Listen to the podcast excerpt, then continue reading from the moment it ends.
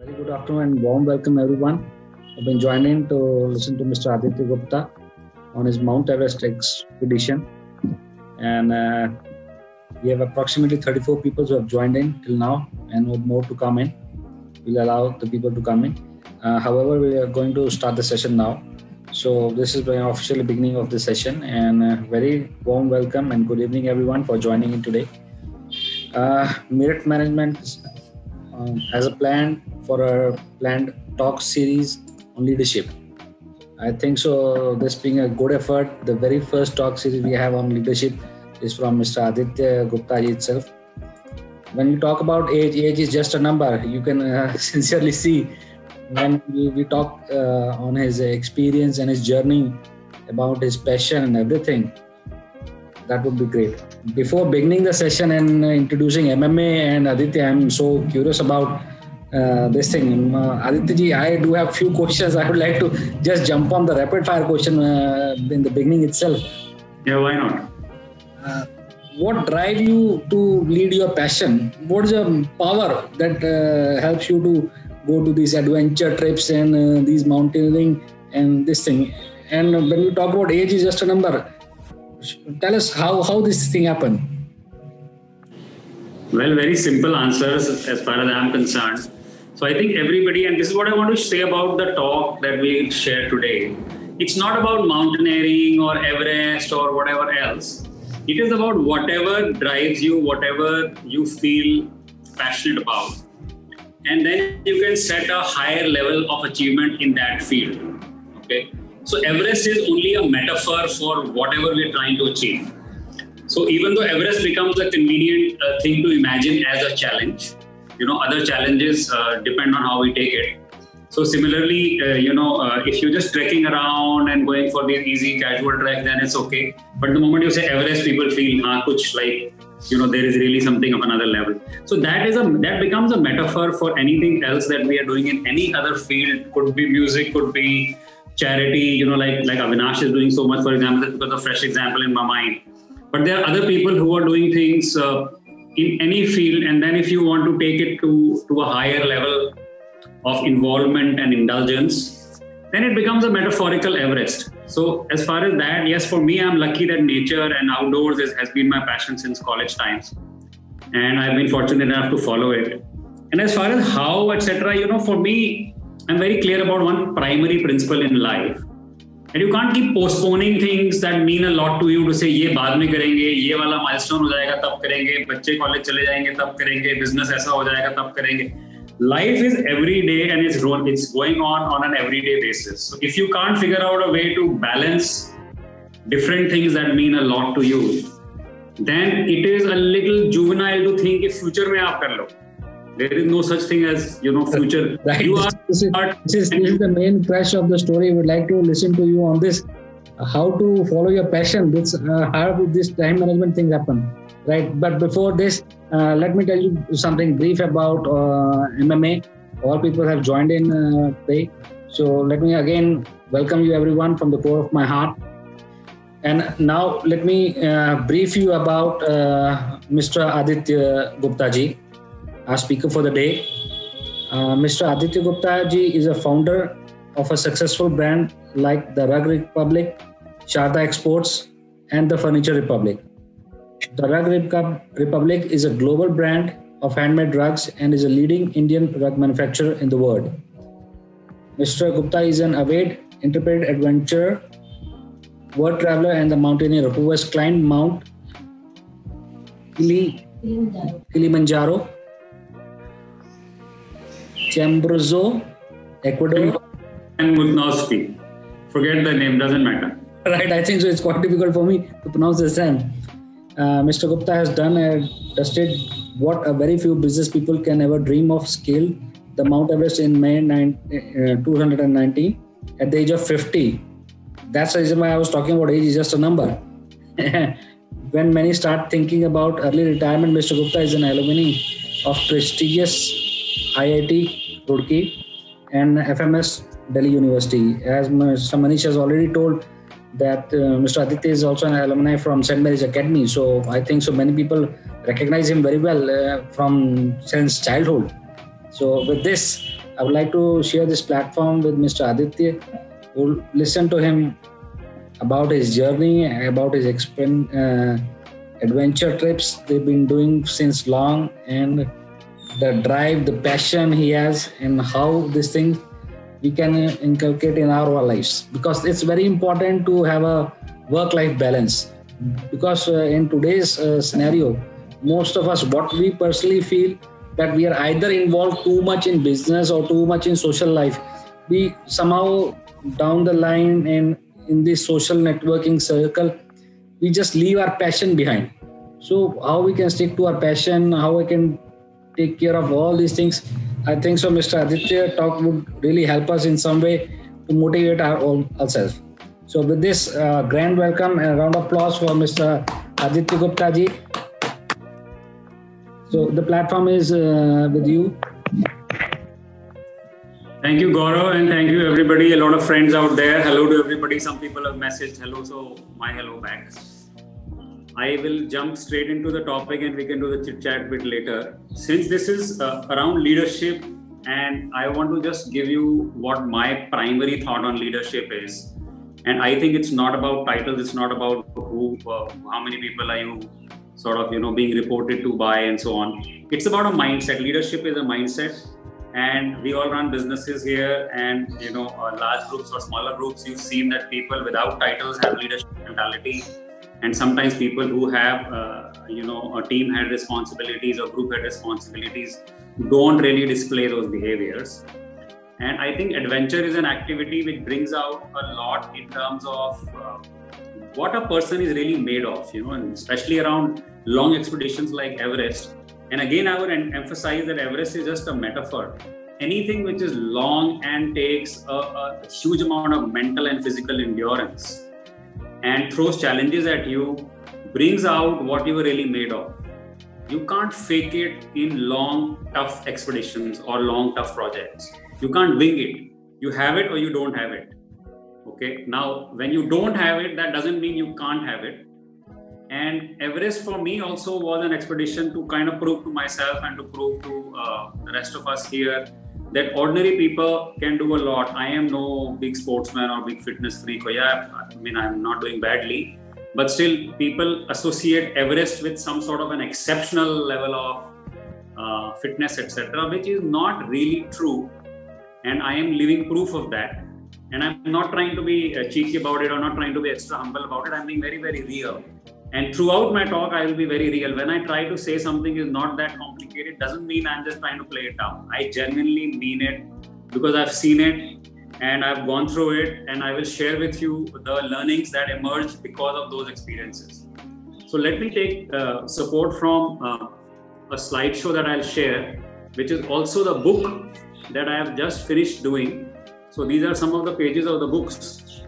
And uh, so you need to hang on. Let me just uh, put my screen on sharing, and then you need to just confirm to me that it is that it is now working. Can you confirm that you have? Yes. Yes. Yes. Yes. We do. Okay. So this is actually the cover page of the book. Also, the photo is a little dark here, but but anyway, this is this is also the last part of the Everest climb that morning of the 21st of May 2019. Now, last year, as many of you might have seen or uh, seen in the news or come to know that you know a lot of people died on Everest. These these deaths occurred on the 21st, uh, 22nd, and 23rd of May. This is also when I was climbing, and that has an implication. And you know that has an implication because when we were climbing, you literally are seeing a dead body after every couple of hours. It's almost like an alarm on snooze. You know, it tells you that what you're trying to do is very, very, very dangerous. But anyway, uh, I'll share the lesson with you. So some of the there is a lot of text on the pages. I don't want you to bother with the text so much. You know, things will keep coming and going. So I will keep moving out what is not so impossible, not so important as far as the presentation itself is concerned. So the way I want to structure this presentation is basically run you through the slideshow, which will take about probably a little uh, around 30, 35 minutes, depending on how fast we go. And after that, I'll take 10, 10 minutes to share with you the lessons. Now, about the lessons, essentially, when you are there, you know you are very very consumed and completely focused on the climb itself your safety the challenges that you are facing and there are like you know innumerable challenges out there so the expedition then keeps on running in your mind once you're back and it's like a cassette which which sort of a recording which keeps on playing over the next several weeks when you are once you are back from everest you have to be resting at home for some time to just recuperate because the body pays a huge price for uh, for taking expeditions like this. The body essentially is consuming itself so you have a massive amount of muscle loss and you need to be uh, really parked at home for you know at least 10 or 10 more days once you're back. And uh, all of those times this whole thing keeps on playing in your mind and it's after the expedition only in the reflection over it that i actually sort of penned down these lessons and, and then i started sharing it, uh, sharing them. And then i realized that it's a it's a good way to actually document it in terms of a book. So that's what i'm sharing today. So when you get time you can you can start to read also. But here here on the left page is a little bit of a statistics around the deaths etc that, have, that happened on, on everest now again i'll keep on running back to the whole idea that everest is just a metaphor for uh, any complicated or any challenging expedition or project or hobby or business i mean you know depending on whatever. And everything does not cause you to die but uh, there can be serious consequences for uh, in various ways sometimes on personal basis sometimes on financial basis. This uh, this uh, graph also shows a little bit on how the whole trip actually runs. So it is actually let me see if there is a yes. So if there is a yes so i will be able to uh, use a so basically somewhere here under here is the everest base camp and then as the line goes it's a pretty straight run right up to the top. And uh, you know uh, but this whole climb from the bottom to the top uh, takes about the whole expedition is between 45 and 50 days depending on weather. So it does require a high level of endurance to actually live in those conditions for about a you know month and a half and be prepared for a longer haul. Because our urban lives tend to be very protected and very comfortable. And all of a sudden you are uh, sleeping for 45 days in minus 25 in a nylon tent and that that itself uh, takes a lot of energy and uh, sort of passion from you and eventually between these camps so this part the first part the Khumbu ice fall is the most dangerous part of the climb is also the most testing part of the climb so i will show you the pictures and you will see what i mean and then camp one is a very unstable camp a lot of avalanches here you can see between this this mountain and this face uh, there is a lot of uh, uh, avalanches that come through it. I, I, actually have videos of live avalanches. And after that, camp two here is a safer camp. And this is like an advanced base camp for the rest of the trip. Camp three out here is basically just clinging on to a very, uh, very, very difficult ice slope. This is already at about seven and a half thousand meters. So you are already sleeping with an oxygen mask out here and then after that is a short one up to Camp 4, which is right here, which is uh, which is also called the South Col. So the col, a col is basically a shoulder which connects to uh, two high mountains. So this is Mount Everest right here, you know, and then Mount Lhotse is the fourth highest uh, mountain in the world, which is uh, about 8,516, and then there is uh, the Everest. So this one becomes the last camp, and from here after this, the final climb from here up to the summit is the is the final summit push, of which there is only uh, there is no camping obviously after this. So you go up to the summit and come back in the same uh, in the same shot. And that uh, that summit push for for us was 24 hours of non-stop mountaineering. We left on uh, at 6:30 p.m. Uh, from Camp 4, which is here. 6:30 uh, p.m. in the evening, and we reached the summit around 7:30 in the morning and after 7.30 in the morning we turned around we spent about based on the uh, timestamps of my first and last photos i mean i spent a lavish 35 minutes on the summit actually. Typically you should be spending only 10 15 minutes. But i think the greedy photographer inside me was just going berserk trying to take pictures and things. I spent more than 35 minutes which is and uh, after that it took us 11 hours to get back to camp. So basically, it was a 24 hour uh, non stop run on one uh, thermos of water and a couple of nuts and a couple of chocolates because there isn't too much that you can really carry. So we will share the story as we go, but I just wanted to give you an overview of what's what's coming in. So then you can see this is the Khumbu, and then Camp One, Camp Two, Camp Three, Camp Four, and Summit. And then we'll share uh, the pictures later. Okay. Uh, sorry, let me. Okay. So these are the lessons. I'll come back to the lessons. This is because these are pages of the book, so we will just skip some of these pictures. We had a plane crash right as we were landing in Lukla. Lukla is considered to be the most dangerous airport in the world. This is a small airstrip. If some of you have done the Everest Base Camp trek or some other trek in that area, you might have flown into this thing. But we had taken a, a helicopter, and as we were just trying to land, this this plane actually veered off the runway and bumped into another helicopter, and four people actually lost their lives. And I'm like, yeah, you can die doing anything. So why don't we go and do something which is considered to be risky? Because even when you're not doing anything, you can still get killed. These are just some pictures from the trek part. Uh, I've taken the liberty to use pages from my book instead of just a slideshow. That's a beautiful sky bridge, uh, one of the most pretty parts of the Everest Base Camp trek. So this is just the trek to base camp part. This village is called Namche Bazaar. It is the last and happening place. It has beautiful cafes and bars, and you can still shop for things and equipment. It's pretty much the last uh, place, which is a very established place in that trek. You, you trek for three days, you get here, or you can take a chopper. And after that, this becomes like a sort of a station point for several expeditions in that area. So this is a beautiful and happening place. And then just some images this village is a nice village called the Runjung village, which is basically a Sherpa village. And the Everest uh, and the Edmund Hillary Foundation has done a lot of work here. So that's again a side shot, the Tengboche Monastery. This was our group. I'll tell you about the group. This is another beautiful mountain in the area called Ama And this is actually, it's a much smaller mountain uh, than Everest, but it's a harder uh, to climb mountain than Everest. So Everest is the largest mountain in the world, but it's not the most complicated mountain in the world uh, to climb. All mountains have uh, have statistical data around uh, casualties. So in that sense, in that in that scale of mountains, uh, Everest is a relatively safer uh, mountain. Everest casualty rate is about four percent.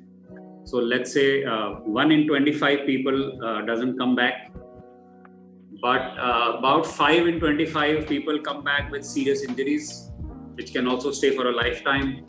Another about 10 in 25 people come back with you know frost bites and things like that which can you know stay with you for a couple of weeks. So overall it's not that safe. But still in terms of final death ratios it's a relatively safe mountain. Uh, but that's also because there's a lot more arrangement on everest than other other other mountains. These are just some pictures from the trek so obviously a gorgeous scenery. Look at the clouds. Look at the whole. You know, uh, there's some night shots from uh, one of the villages. This is actually a group. So four of us in this group were, were uh, aiming for the Everest summit climb. Some were just doing the trek, and a couple of people were doing a smaller peak in the area, in this area. But 11 of us were in the group for the trek up to up to the mountain, up, up to EBC. This is a beautiful area where, if some of you uh, I know some of you also belong to a book a book club here, and there is a gorgeous book uh, called Into Thin Air by Jon Krakauer, and uh, it's a book on the 1996 tragedy on Everest. It's a very, very, very beautifully written book, and this is a memorial of Scott Fischer, who was one of the leaders of the teams uh, of which uh, 16 people died in in 1996 so if there are people who want to read it, uh, it's a beautiful book. There is also a movie called Into Thin Air, which you can easily get on the internet, which you can look at. But uh, the book is, is absolutely amazing because the way this guy has described Everest is incredible. And for me, I actually did not read it before I went because I didn't want to be, I mean, I did not want to go through too much of negative literature before I went. But after I came back, I read it and it was enjoyable for me because I could relate to everything that is in the book, you know. Even at the summit, where he's waiting, where he's dying. You know, I, I, I could relate to it firsthand because I knew what it is like. I knew where this is talking about. I knew why he's describing it in that way. So for me, it was an amazing read, which was the first read I did actually once the, the, shut, the shutdown and all happened, the lockdowns happened. And but I highly recommend that book Into Thin Air. and this is just up to the track. This is getting into the EBC area. Uh, this is uh, EBC. So Everest Base Camp expedition at the time of the expedition between basically from uh, March up to uh, end of May, beginning of June, is actually a buzzing village with a population of nearly seven, eight hundred people.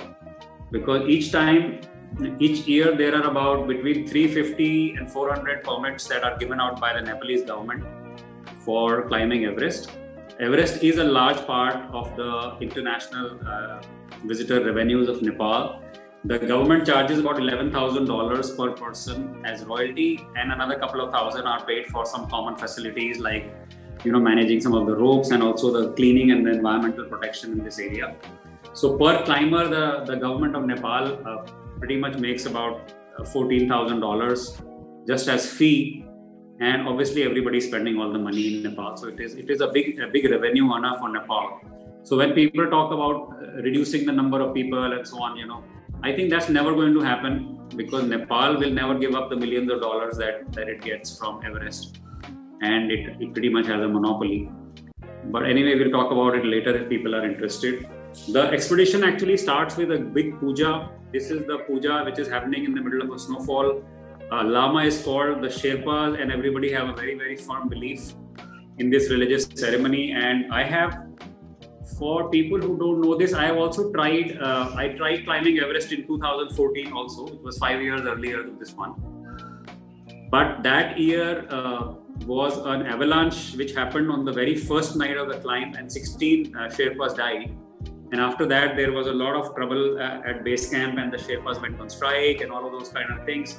And we had to essentially come back. It was like an aborted mission, which was very sad because everybody that goes there has prepared a lot and has spent enormous amounts of money and everything, but nothing could be done. We were camping there. I mean, I was there for about 28 days, out of which about 12 days were at base camp itself. But we had to eventually come back. So that climb actually starts with the puja. After the puja is done, uh, then the Sherpas start. And the first night, it's only the Sherpas which go up to set up camp and all. And that's the reason in 2014, that night only Sherpas died because there were no members on the mountain yet. It was the first night of the climb, and only Sherpas were taking some supplies to Camp 1. And an avalanche struck in Khumbu Ice Fall, and uh, 16 Sherpas got killed. And after that, that year, we had to come back. So in 2019, I thought, okay, I will give it one more shot uh, as a birthday present to myself of turning 50. And my lead Sherpa actually motivated me, and then I prepared for about a year. Then I went for this one. So this is our Sherpas preparing some of our supplies for higher camps gets you a sense of scale as to how much stuff has to be lugged up the mountain. You know, uh, it is actually hundreds of kilos of stuff which has to go because there are a lot of people, and Camp 2 kitchen has to really be there, and you have to be prepared for getting stuck at any place for several days because of weather issues, because of injury issues, because of anything. So the supply side has to be very, very uh, generously provided for and maintained, and Sherpas get there much, much before we do. So it is a long expedition, and it's a it's a very uh, important logistical thing to to arrange it. The yaks are a, an important means of transport there. This is a good shot I got at the base camp itself. You can see how yaks move things from up and down, and there are yaks coming in every day. As I said, this is a village of seven, eight hundred people, which is just living there for about seven, eight weeks. So a lot of supplies have to move in up and down. These are just some images from shots on the life on EBC, you know, uh, solar power for our batteries and, uh, and cells. This one we baked a cake. This is our lead Sherpa Purba. Uh, it was his birthday. These are some uh, collection bins for the waste.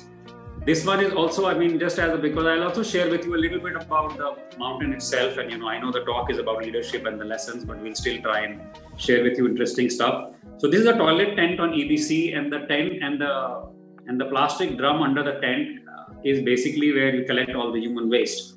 And this waste is moved out of EBC. So that way they have uh, done a better job of maintaining the environment and sort of maintaining the cleanliness and hygiene of the place. So this is something which is commonly managed by the Nepalese government, and everybody pays about two and a half, three thousand dollars for it to uh, for this facility. But it's important. This is actually the medical tent on uh, Everest Base Camp it is uh, manned and managed by the Himalayan Rescue Association. and this is just some live pictures of you know how it was. There is a whole clinic. There are doctors. So there are actually international doctors who are there, and it is basically the lifeline as far as injuries and other emergencies are concerned. Fortunately, Nepal, uh, helicopters are quite easy. It's just a phone call away. So if you if you're willing to spend the money or you have the insurance to take care of the money, you know, a chopper can come in from Kathmandu and take you from base camp, and within two hours, two and a half hours, you can be in a hospital in Kathmandu. But unfortunately, sometimes uh, one doesn't even have the two hours. This this thing here, the, the Gamow bag, just called the Gamow bag. This is an emergency equipment, which is basically a pressurized chamber, and there is a pump, and the patient can be put inside. You can see there is a human being inside this bag right now you can put a man inside the bag, lock the bag, and increase the pressure. So it is like something which is like because most of the trouble happens because of altitude. So this is like an artificial lowering of the altitude by a couple of thousand meters just by pressure. And this can be sometimes the, the life-saving thing that you need in a situation. These are just some images from base camp. You know, we're doing steam because there is this thing called the Khumbu cough and you get it, it's a very, very nasty cough that just sticks with you for all the time. And people who get it are coughing endlessly, and it's a complicated situation, really. It drains you from energy. This is our camp on base camp. And this one here, the leftmost, this was my own tent, uh, the leftmost of the third tent. This is my tent with my uh, with my Everest banner with our company names.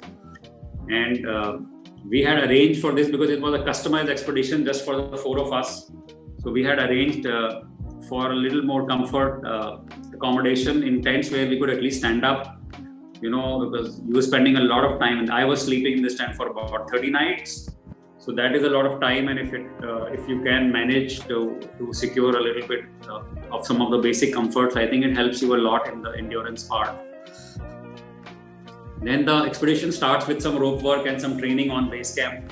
So you start, you know, learning the ropes, and the Sherpas also want to see what their team knows.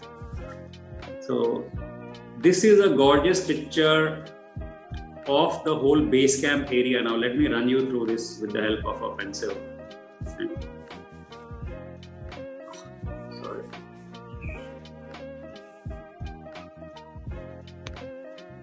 So this is Base camp, if you see closely, there are these small tents out there. Below these yellow specks, this is basically Everest base camp area. This part is Khumbu Ice Fall. This is the most dangerous part of the climb, but the very first part of the climb. So it's like baptism by fire. And this is something which actually is only about one and a half kilometers from base camp up to camp one here, 1.4K to be precise. And if you can finish this in about eight hours, uh, you are a star and you're doing very, very well. But if you can do this in 10 hours or so, you're doing okay. And if you can do this in about 12 hours, then also you are sort of passing marks and you can still go on. But there are some people who need more than that. People can take up to 14 or 16 hours and then typically they are asked to quit the idea of uh, the summit climb because the uh, Sherpas and the teams assess them to be a, a, danger to their own security and the security of others. And Khumbu is complicated, and typically about 20% of the people, and can you imagine this? And this has an implication for how people react to real life situations and business and in, in life in general. You know, 20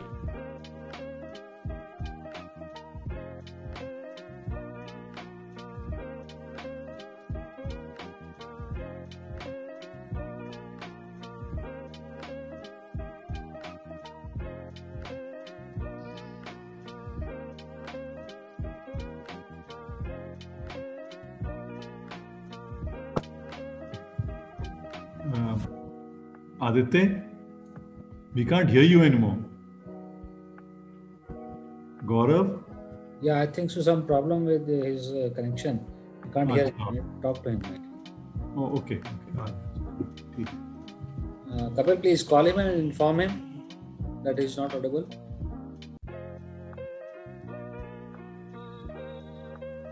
Kapil?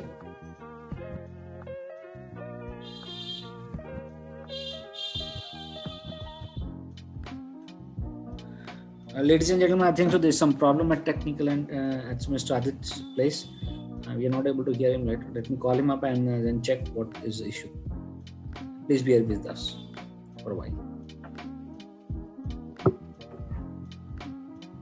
Uh, uh, Gaurav, Yes, yes, Manish Bhaiya. uh, uh, what Aditya is going to be doing is uh, uh, he's going to log out and uh, rejoin again. Okay, okay, okay. Okay, so uh, everybody, please just uh, be patient for a couple of minutes, and uh, we'll be good.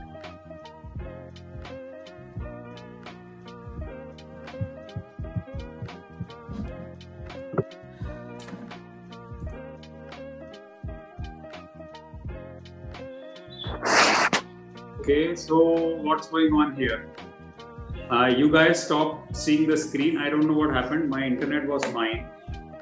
So I think so. We lost the connectivity somewhere when were trying to explain that uh, eight hours and 14 hour shift, and people were said, uh, okay, okay. So I can I can run through that again. I am sorry that it will waste some time. But now right now it's telling me only the host can share in this meeting. So you need oh, to so make let, some. me- let me let me change that. Sorry about that, guys. Okay, now you can mm, go ahead. You can share the screen now. Yeah. Okay.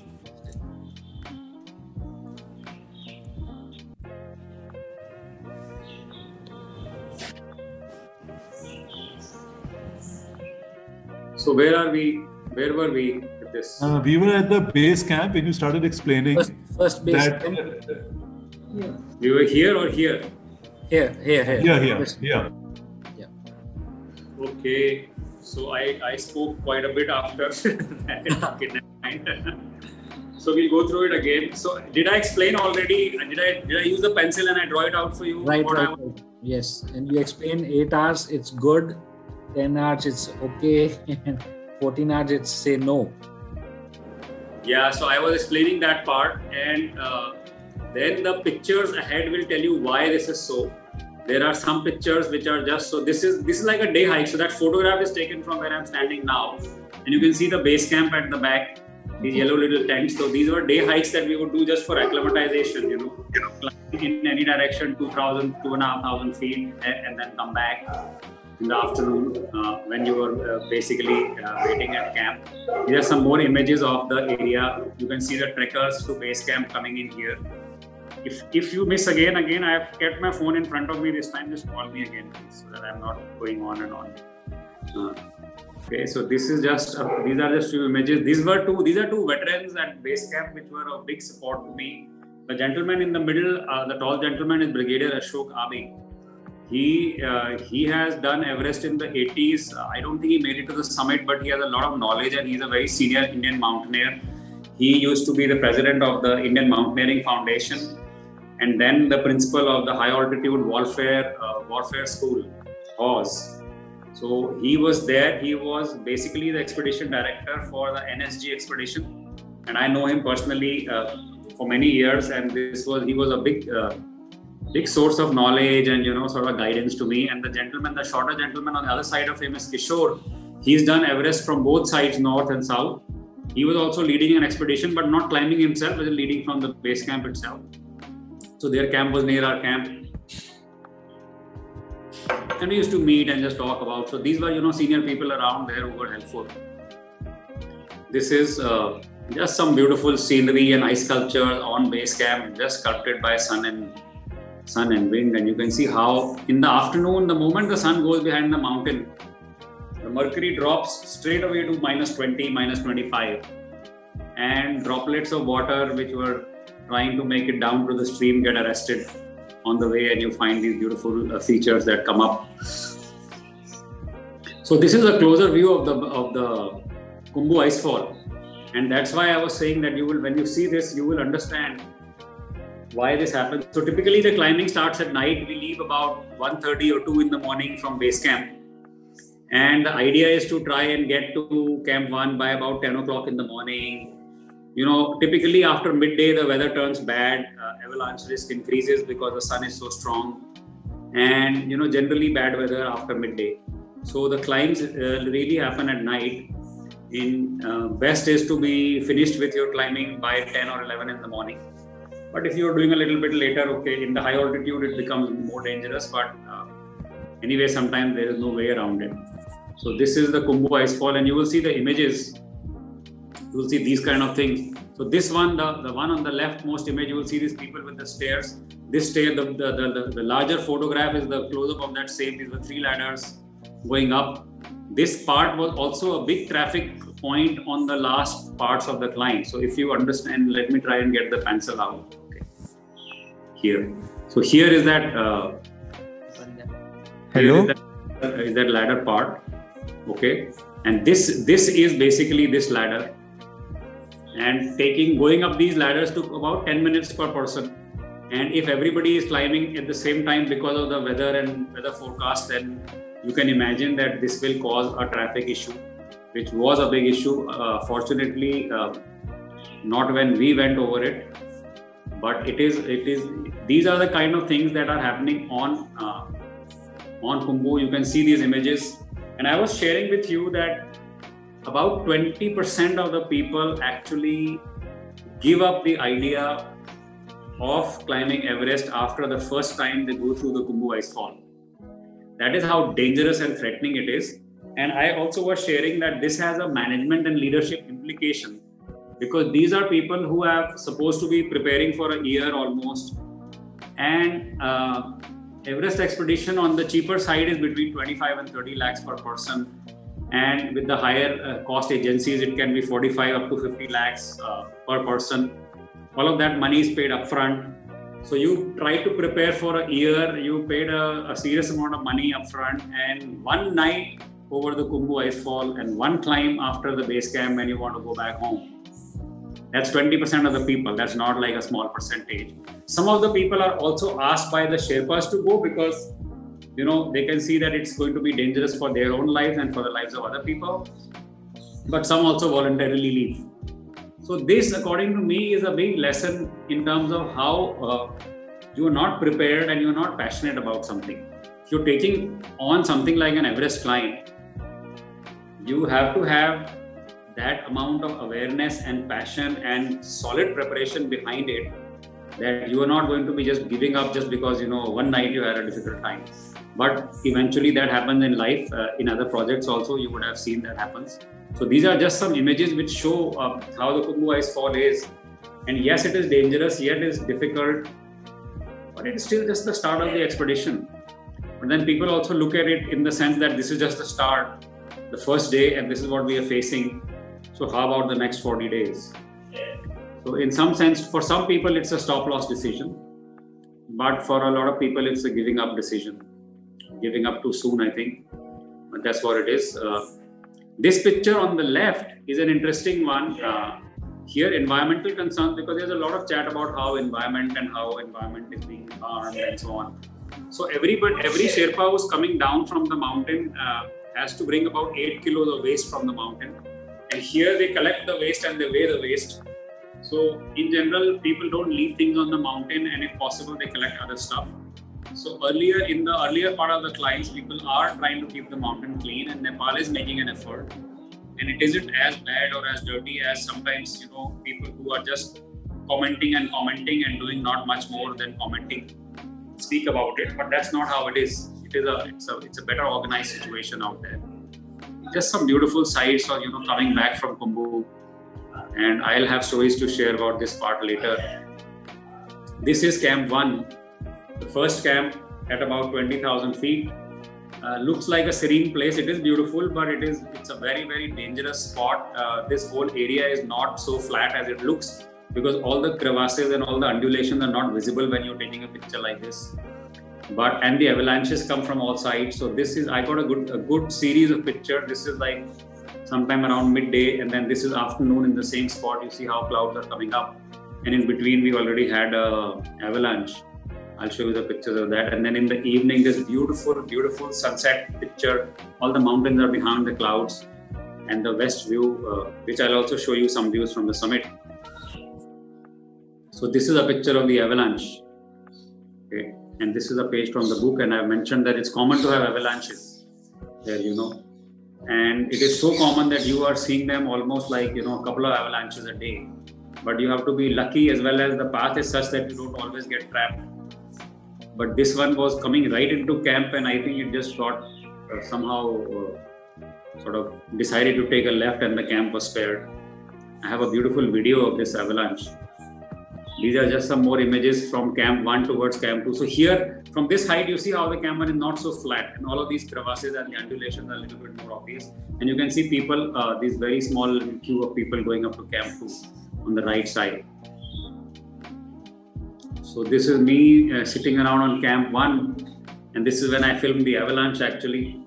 The mountain right behind me is Lhotse, is the fourth highest peak in the world. And uh, here on the right side, I have put some interesting pictures. The gloves that we use, they get frozen if they get left out. Uh, if they are not put inside the sleeping bag for some reason at night, and if they're left out, then they get frozen into ice by the morning because of the moisture. We have to wait. And the second picture is me sleeping. I at least kept my nostrils open, but most people completely go inside and sleep because it is kind of cold. And uh, there is ice under the tent because it's minus 25 minus 30 and the perspiration and the respiration and the moisture in our breath itself uh, gets frozen on the tent. And when there is wind then the ice particles actually come off the tent and then it's like an internal snowfall in the tent and that is very disturbing to sleep if you have skin exposed so that is partly the reason why people don't want to have any skin exposed uh, at night and here on Camp 1, you have to basically uh, melt the ice, melt the snow and ice for water. There is no flowing water anymore. So therefore, water does become precious, uh, but at the same time, you need a lot of water to keep yourself hydrated. So the Sherpas have a hard job of actually, uh, you know, sustaining the whole thing. And here you can get a closer look at how the terrain actually is in Camp 1. So it is not that sort of a benign terrain. It is a very dangerous place and you are not suppose to loiter around और walk around इधर उधर कुछ नहीं आप अपनी जगह पे रहो और रास्ता देख के सिर्फ रोप के साथ or at least you know in pair because if you're just walking around alone and you fall into a crevasse or something nobody will even know what happened to you and you just go missing so this is how the place is this one is a beautiful shot so this is everest on the left the highest mountain on the world and then in the middle right in the front is mount lhotse and this one, I can point out a few interesting things in this picture because this helps.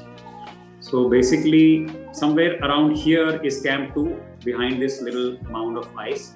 This part here is Camp 3. This part here is Camp 4. So basically, on the last night, it is from here to here and back. And this for us was 24 hours of a climb when we did it on the last night 24 hour non stop mountain climbing.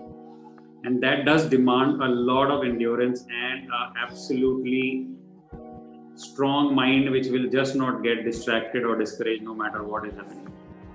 So, but this gives you a sense of scale and gives you a sense of why it takes that much time. It took us some extra time because of the traffic also, but typically 20 hours is expected unless you are a very very strong and a very fast uh, climber. But i was expecting about 20 hours in any case but it took us 24 this is camp 2 i'm sharing with you the journey because the lessons will become more relevant when you understand the journey know so this part isn't exactly leadership or uh, the lessons but this is important to understand what we're talking about camp 2 is about 22000 feet and is a very safe camp, completely different from Camp 1 and Camp 2 because this is uh, on rocks, it's not so many crevasses in the area. And these that's why you see the larger tents. So this is a longer time establishment. Camp 2 has an established kitchen. We actually get hot food and um, you know there is more stuff that is uh, available here. It's like a, a advanced base camp for the higher reaches. This is camp 2 you can see people are coming this little ant line of people coming in. So the first time when we went we went straight from base camp to camp 2 and i was absolutely exhausted. It took me like 17 hours to reach. We left around 1.30 in the night from base camp. And by the time i reached camp 2 it was i think something like 5.30 or 6.30 in the evening the next day and I was having a very very difficult time uh, doing this, and you know uh, my Sherpa was a little upset with me. But I was doing my best.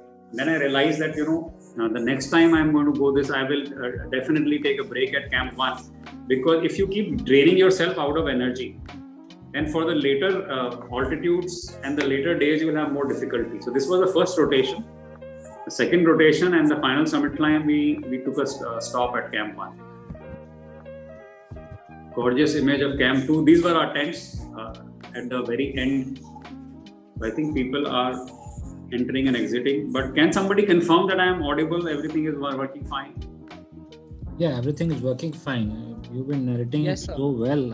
It's been wonderful. Okay, awesome. If there is a problem, just give me a call. I've kept my phone in a place I can see if there is a problem. I don't want to keep talking to nobody. Sure, sure, definitely. This is a, uh, this is a gorgeous picture, and let me explain. Okay, I'll explain the next picture because otherwise it will take too long. These are just some imagery from the Camp too, and you can see how beautiful it is. And obviously, these are very difficult to reach places. And without a lot of arrangement and a lot of logistics behind it, you can't really go around. This is our team of Sherpas. Uh, this is the kitchen at Camp 2. Camp 2 has a lot more establishment. And uh, this is our uh, lead Sherpa team uh, who runs first. They go before we go, and they were setting up, they were going a day earlier to set up Camp 3 and sort of move some oxygen cylinders to Camp 3 and Camp 4. So these guys are tough. They can go from camp two to camp four in one shot. But when we go, we have to stay in camp three a night and then only we go to camp four. So this is the way up from camp two. And now you are in your Himalayan suits. And somewhere in the in the next slope, we have to uh, start using oxygen sometime soon. This is a view of the Lhotse face. So you can see the little ant line of people going up towards camp three and uh, Mount Lhotse is the is the mountain just under the sun where you can see the uh, the peak. The little uh, you can't really see the peak, but you can see the top of it. So that's the kind of scenery. This is Camp Three. I will show you some other pictures. So here you you are pretty much perched on the ice slope. Let me take uh, help of another year. This photograph. Okay. So here you will see that basically this ice flow, this ice slope is basically this one. Okay. Let me explain uh, how this works. So this is that ice slope is basically this part which is just go straight up and the camp 3 is somewhere here. So as you can see, there is no camping site, you just basically you know remove the ice and you somehow pitch tents and you hope that they will stay in place till the morning. Even if you have to go to the toilet, you have to be roped up. You can't move around. You just have to lie down let the night pass, not the whole night. Somewhere in the middle of the night, we start walking ahead. But uh, but this is uh, this is so this is where you can see Camp Three. I'll show you some more pictures. So that's the climb. It's a straight up vertical, about 1,200 feet. It's called the Lhotse Face. It is also another big, uh, uh, what should I call it, endurance test or uh, or mental toughness test because uh, now you are very very high altitude 24000 feet and every step is a huge thing there is no no amount of training there is no simulation it is very difficult to imagine how uh, one walks around at 24000 feet and then to climb something that vertical non-stop takes a completely different uh, mental and physical attitude but when you are there, so you can see in this picture, let me point this out to you. So here, this is Camp 2. So we walked over this thing to here, which is kind of a gentle slope. And after that, there is this vertical straight ice wall straight up. So this part from here up to here, which is the first tent, and there are hard tents for this can take about six, seven hours of climbing. And you have to go straight uh, non-stop because obviously uh, time is limited. Uh, conditions are dangerous and you're very high altitude. So this is something which everybody is scared of and people have this Lhotse face, Lhotse face pe jana hai, Lhotse face pe jana hai. But eventually these are lessons where, you know, when you get into these things, you just focus on what has to be done and you go step by step by step. And the lesson that I'll share with you is that whole idea one step at a time is to not keep on thinking about the big looming picture you don't have to gobble it up in one big jump, right? You just have to take one step, one step, one step. And if you don't focus too much on how difficult it is and how complicated it is and how dangerous it is, and you just focus on where you can put the next step and the next step and the next step you know after some time you're done with it. And this has a massive application in life in a lot of different things. Where we try to see the end point and the end point can keep on intimidating us or keep on telling us that we can't do it. But you know all of that decision you've already taken. This is not the time to think whether you can do or you can't do. This is the time to get on with it. And this is uh, you know an important lesson in life that once you're prepared and you're passionate about something and you jumped into the fray then you get on with the job. Don't keep evaluating your chances all the time and don't keep getting you know all the negative thoughts which are there because there will always be. So let me come back to the lesson but these are examples that i wanted to share where you see these things coming very very live. So here you can see camp 2 is right here. This is camp 2 area. This is camp 3 area. This is about 8 hours or so 8 9 hours of a of a climb and after that to camp 4 and then to the summit. So these are obviously dangerous places. These are difficult circumstances. But eventually everything gets done. You just have to see. This is a closer view of the camp and you can see how tents are just sort of you know embedded into the ice face. So there is very little snow here. It's mostly blue ice. This is all permanent ice um, on, on that altitude. And that is why it's very hard ice so you can only walk with crampons and you have to be roped up all the time with your safety anchors and everything. And uh, you know uh, night shot this is when we are leaving from camp 3 to camp 4 probably uh, 2.30 or 3 in the morning. And you can see some headlamps coming up in the in the comb below.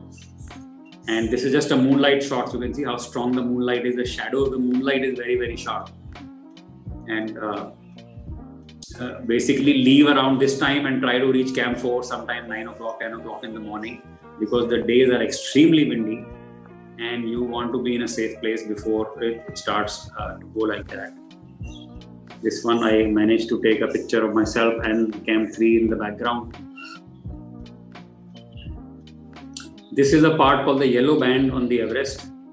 So the yellow band is a rock face. So even at that altitude it's like exposed rock face and because your shoes already have the crampons which are meant to be walking on ice and have the have the grip for ice so when you start walking on rock and uh, rock and it is kind of straight up vertical then it does cause a lot of problems. So yellow band is a piece. In this picture on the side you can see that this is whole yellow band why it's called the yellow band. It runs actually across the mountain in all directions and is a little bit of an impediment to cross but everything gets crossed one step at a time this is a, an amazing photo. Somewhere around here, I actually ran out of oxygen.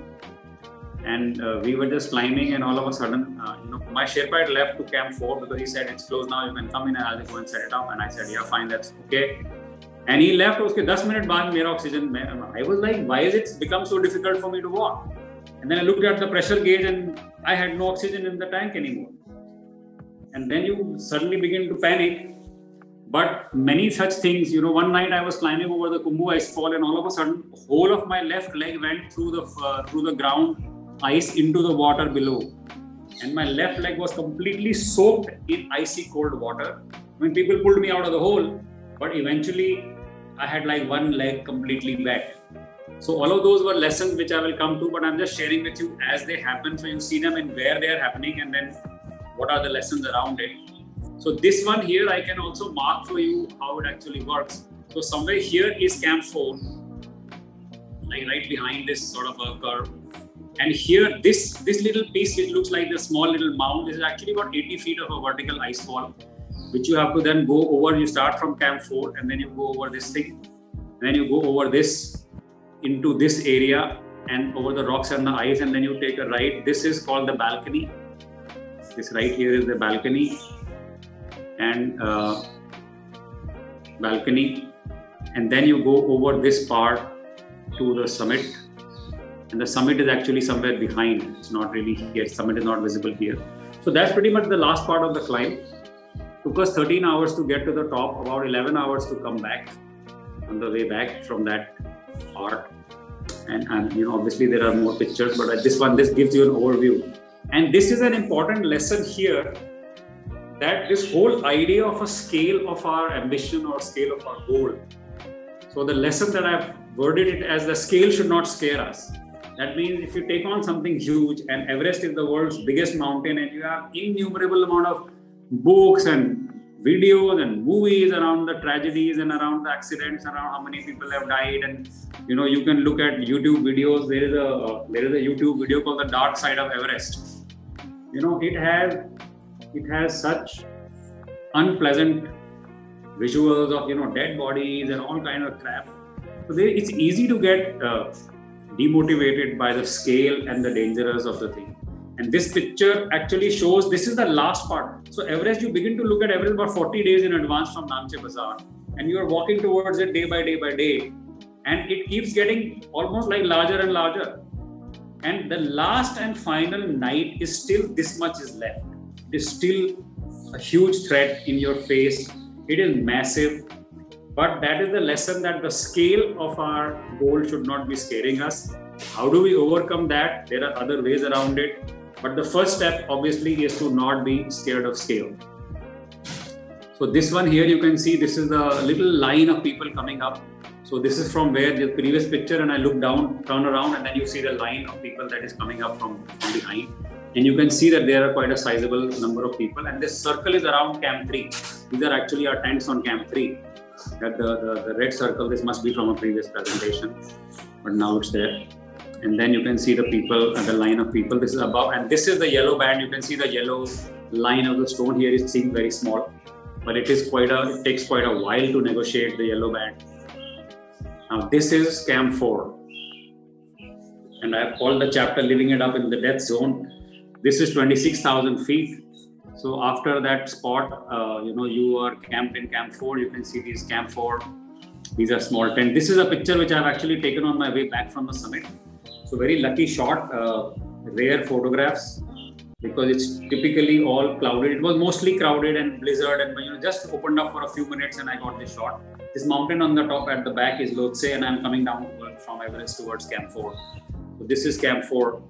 This is me actually sitting uh, where my oxygen ran out. So I tried to walk, but it was not advised, and it was not. I was finding it very difficult. So we had to send somebody over for a Sherpa to bring a new cylinder of oxygen. And I was lucky that I was close enough that I got a new cylinder of oxygen in about 45 minutes. And then I resumed walking. Otherwise, it would be a little more complicated. This is a good. Uh, so this is a view from Camp 4 towards the western Cwm. I have marked Camp 2 at the arrow. If you see bottom, middle, that's camp 2 and then camp 3 and then camp 4 so this view now you already are at about 8000 meters. You are higher than most of the mountains in the world. And you can see these ranges in the distance. And you can see these gorgeous views which are you know um, visible. And then you have the next night of the battle. So this is camp 4 close and personal so camp 4 is a little bit of a messy camp because people have to drop some things here and it's very hard to take things back from here it's a gorgeous sunset from Camp 4 at 26,000 feet. And uh, another thing that, that came in as a challenge last minute to us, you know, the night that we reached here was actually the 20th night. And that night was so windy, was so windy that we couldn't have, uh, we couldn't have taken it up. And we had to decide to stay another extra night in Camp 3, in Camp 4 so these were unexpected things, you know, your your leg going through the ice, or there was one of the ice walls in between camp one and camp two. I was like halfway up the ice wall, and then I had no energy to pull myself up. I was literally begging my Sherpa मुझे नीचे उतार दो नीचे तो आप जा ही नहीं सकते आपका जुमा सिर्फ ऊपर ही जाए so I was literally just dangling there for 15 minutes, gathered some energy back, and then climbed up the wall again. But these things happen, and this last minute thing of having an extra night in Camp 4 is an extremely dangerous because you are in the death zone, you are always on oxygen, and your body is essentially eating itself up. So you are not supposed to be spending extra time here. But that night the weather was such that there is it just seemed very, very dangerous to try and go up the mountain. So we had to take a call to stay an extra night in Camp 4 and then go the next night. So we were actually camping in Camp 4 for about more than 30 hours before we started going onwards, which is sometimes dangerous. But for us, anyway, God was kind. here, uh, if you see the arrow about three o'clock position in the picture, so these are four people going up the mountain. Can you see the people? I will mark, I will point them out again Like right here. I mark, uh, the arrow is marked and showing one person. So that is the scale. I was talking about scale of the mountain. This is the final, final camp. There is no more camping. There is nothing. यहाँ से go to the top, come back, one shot. You make it or you don't make it, but this is this is it. So that is the scale at the last time, at the last day, you're exhausted. You have been on the mountain for 43 days and you can't eat or sleep for the last three, four days. But uh, this is what is left. And you have one night to do it. So there are no easy options on the metaphorical Everest or the real Everest. This is actually getting very close to the summit so there are some more pictures that I will share with you here. This one, uh, I will give you a couple of seconds to read this because these are my very thoughts. So this is me. You can see my eyebrows, even my eyebrows have ice. And there's ice all over me. And then I've noted down some of my thoughts as I was getting very close to the Everest summit. I'll give you a second to read it because it will be better than me trying to recite it and I'll have a sip of water in between.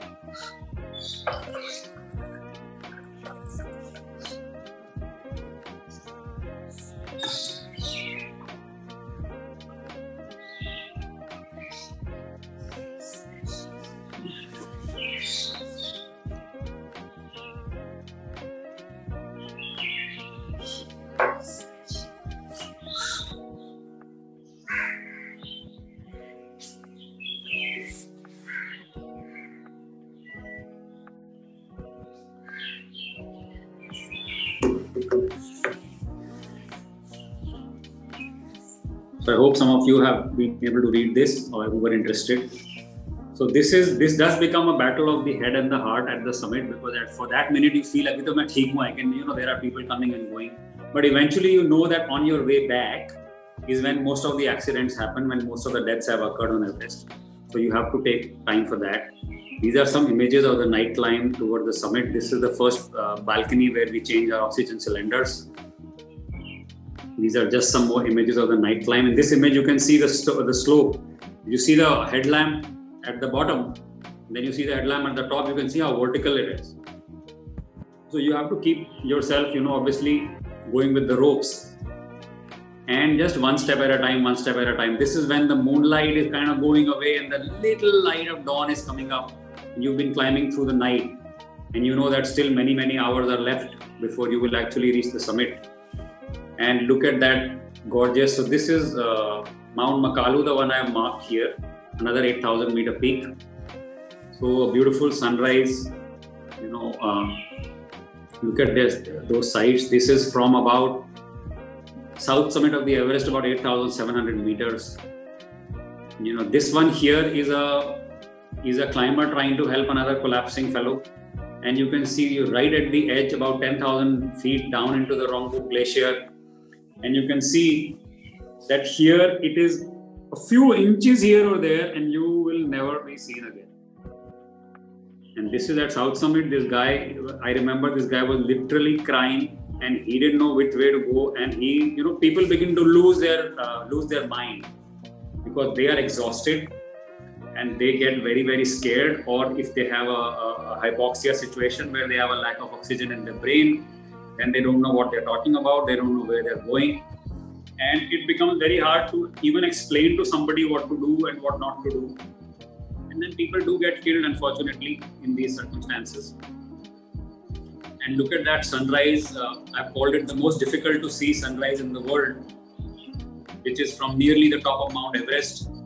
But I have to tell you that when you're climbing at night, the early rays of the sun and when the sun begins to show up, you suddenly begin to feel very secure you feel uh, you almost have a false sense of warmth and all of these things have implications for our metaphorical everest in life there are things where you have you know you've gone through the night शाम को रात को साढ़े छः बजे आप चले हो साढ़े छः बजे उजाला था then you went through the night and it became dark and now it's becoming lit up again and you are still not near the summit you still have another like two three hours that shocking photo that that that is there like this is the image you can see that is like that image. This is the spot i've taken picture to the east to the right of the sunrise and this is the climb ahead. And it is getting only uh, harder and harder. So that's the image when you see from south summit. It's called the cornice traverse. And then somewhere in the middle is the, is the hillary step. And then you can almost see that the summit is not that far. But at the same time it's not that easy. This is still about two hours away. And you've been going for 11 hours so this is a gorgeous uh, west side view. Sun is coming from the east and you can see different mountains. Beautiful thing. This is actually the traffic jam around uh, hillary step to the left. And on the right is the summit which is just a few meters away. So this is also a good uh, write-up, which is my thoughts there, the proverbial last mile. Know, I'd been climbing in what is officially the dead zone for 13 hours after we left South Col at 6:30 p.m. And the body begins to shut down beyond 8,000 meters, and you get and you got to get out of there ASAP. So I've shared the story about how it was. We had to spend an extra night, you know, and then infamous traffic kept us there. So you know when you that's why when i reached the summit and you know that's why i said that when you get there you realize that there has to be something which is protecting you because this was not this was not a normal situation that you just managed through. It was not on your own. It is it is stupid to think that it was just you. It's a lot of other things. This is almost from the summit. People have now reached the summit the last few meters towards the summit. And you can see that the clouds are coming in from the left. So after 20 odd minutes there was almost no visibility in that sense also we were very blessed and very lucky that you know uh, otherwise even get to the summit and see nothing. People who reached after about uh, 8.30 or 8.40 that morning uh, wouldn't have seen much. So we were lucky that we reached at a time when there were gorgeous views. Look, look at that clarity of the view from the top of the world. And this is me standing on the summit. This red flag under my elbow is actually the summit point of Everest, and I have all the water bottles inside my uh, inside my Himalayan suit. So we had the thermos flask and in the bag, and the water bottles are kept inside the Himalayan suit to keep and to keep them warm. But on the way back, when I tried to take out uh, the water bottle to try and drink from it, it was all ice. So even though the water bottle was inside my Himalayan suit next to my body, and the water was hot when I put it in, it was all frozen into solid ice. So there was no more water just have to keep going. But eventually, uh, yeah, this is at the summit itself. This is me and my Sherpa. This is me at the summit. And this is uh, again something that I want you guys to read. You know, my goal was to prove to myself ordinary people like me can do anything with preparation and passion. My learnings could apply to any serious projects, which could be a metaphorical Everest, even the project of life itself. So I would say go for your Everest, my friend, whatever that happens to be. There ain't no mountain too high we cannot climb. So these are the lessons which I'll come to one step at a time without being scared of scale, using the power of focus, and expecting to deal with the unexpected and uh, you know of course you have to bear in mind that time is oxygen and we should be friends with fear. So these are the seven lessons. We will come to it. It is just the view from the summit. And look at how lucky we've been to get that blue sky from the top of the world and get that clarity of view. It was only in the west direction we had this clarity. From the east the clouds had already come in. Unfortunately i have only one side. And in the book i have marked many of the mountains that are here in this view when you see the book, there are quite a few uh, important mountains which are actually visible in such a clear view from the top. And on the way, it was all blizzard and snowing and ice, and you know, this is just a picture we got. There are very few pictures on the way back because this is how the weather was. You know, you can see completely snowed out. And um, this picture to the right, uh, I'm just waiting on a vertical drop. This is my boot. And somewhere here, my Sherpa actually left me and he just walked away towards camp and the last six hours i was just alone with my last bottle of oxygen. And i did not realize that he's actually left. So there was again that lesson about expecting to deal with unexpected stuff. So this is where you know he just walked through this crowd. I couldn't have walked through this crowd. You guys can maneuver. We can't. I mean we are just uh, regular folks. So you can see how it is a vertical drop, and people are waiting because after that the rock fall is also a vertical drop. And uh, when it is just snow, you can move faster because your boots have crampons. But when it's rock and snow, it's a trouble because then the boots don't get a grip on the rock, and it becomes kind of complicated, and you don't have that much energy left. So this is towards the end when the Sherpa is already gone, and I'm just coming up with the last few guys. And this is that picture that we already shared. Just trying to speed up because we've taken a lot of time to get to the spot. So this is me actually back to camp. The timestamp is exactly 18 hours and 29 minutes.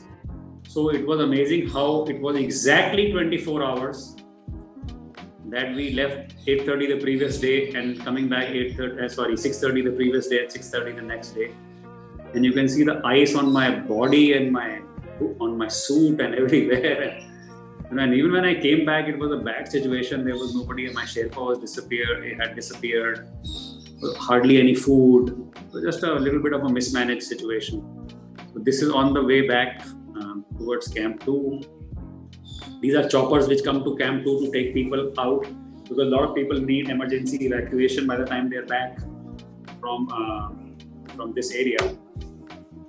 And this is just me very very happy that the climb is done. I've come back. You can see my my, my suit is actually torn.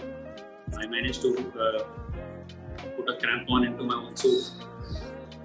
Now uh, the lesson. So I would. This is the crux of the expedition, but I mean the crux of the, what I wanted to talk about but it was important for me to be able to share with you the expedition and it did take some time but at least you now know what we're talking about so the first lesson that i think is very important for all of us to remember is that if you want performance it takes both preparation and passion now why do i say both because we see a lot of times we say we're very passionate about this one and we're very passionate about that one you're not doing much about it. You can be passionate and then what? Passion तो बहुत easy बड़ा easy है बोलना मैं तो बड़ा passionate हूँ and then आप कर क्या रहे हो उसके बारे में it depends on that right if you want to actually do something about something and you want to do real achievements or real goal setting you know then you have to prepare hard and that preparation takes a lot of discipline on a day to day basis because you're not looking like you're making much progress every day so when you don't have progress to to see every day, but you still have to keep on doing it every day, that takes passion. And that's why that passion drives us from the preparation. And later on, when you are on the mountain, when you are in the middle of it, when you are in the middle of the battle, time to prepare is already over. And the preparation is on the three fronts. You know, there is physical, mental, and technical. Physical you can do is the easiest part. You know, now mahina, jo bhi lagta hai, you can you know kind of build up your capacity. But the mental part, and I've written that in the book, you know, it's uh, climbing mountains, they say it's just 2% aptitude and 98% uh, attitude.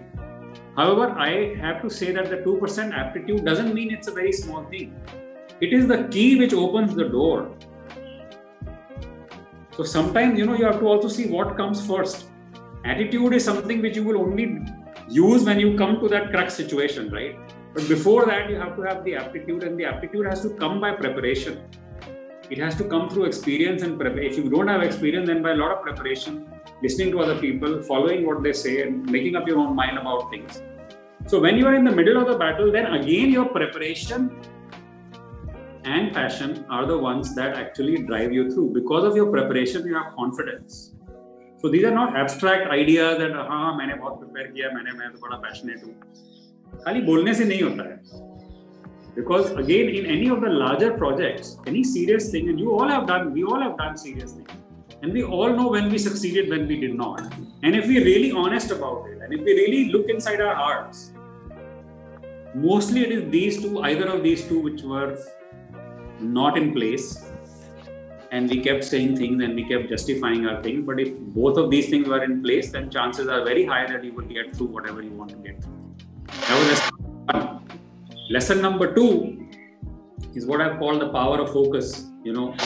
And the you know, in the difficult parts, like when you're crossing those ladders or you are crossing places where there is hardly like six inches of a spot to keep your foot Otherwise, you are just next to a vertical drop. Now, you can look at the six inches or you can look at the drop. If you look at the six inches and focus where you can put your foot and go on, you'll go through.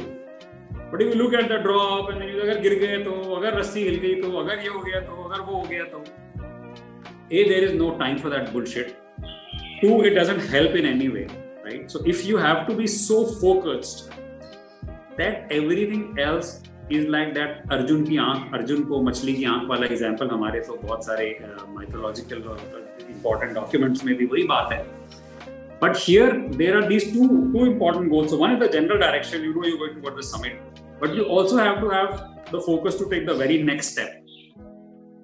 And there will always be things which are difficult, things which are easy, and things change. You know, not every time everything is not going to remain difficult all the time.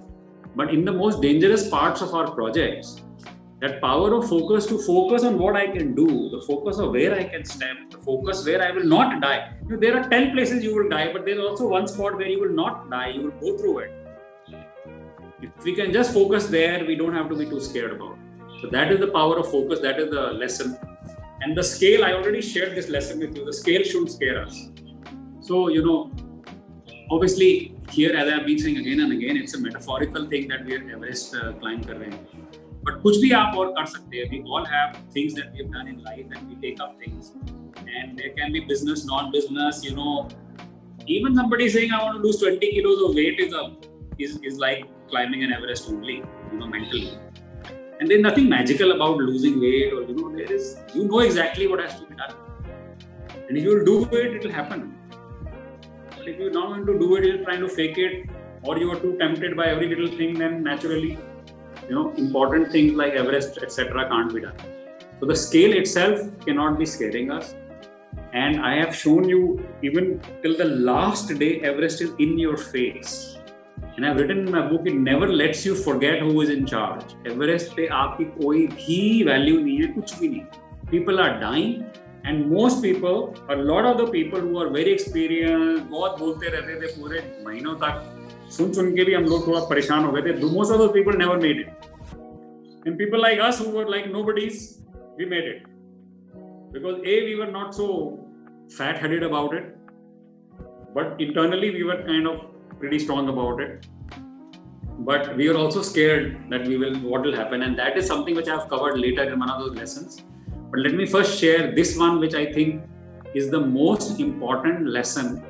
if there was one lesson that one had to just take away and completely internalize is the power of one step at a time. Now everybody knows this.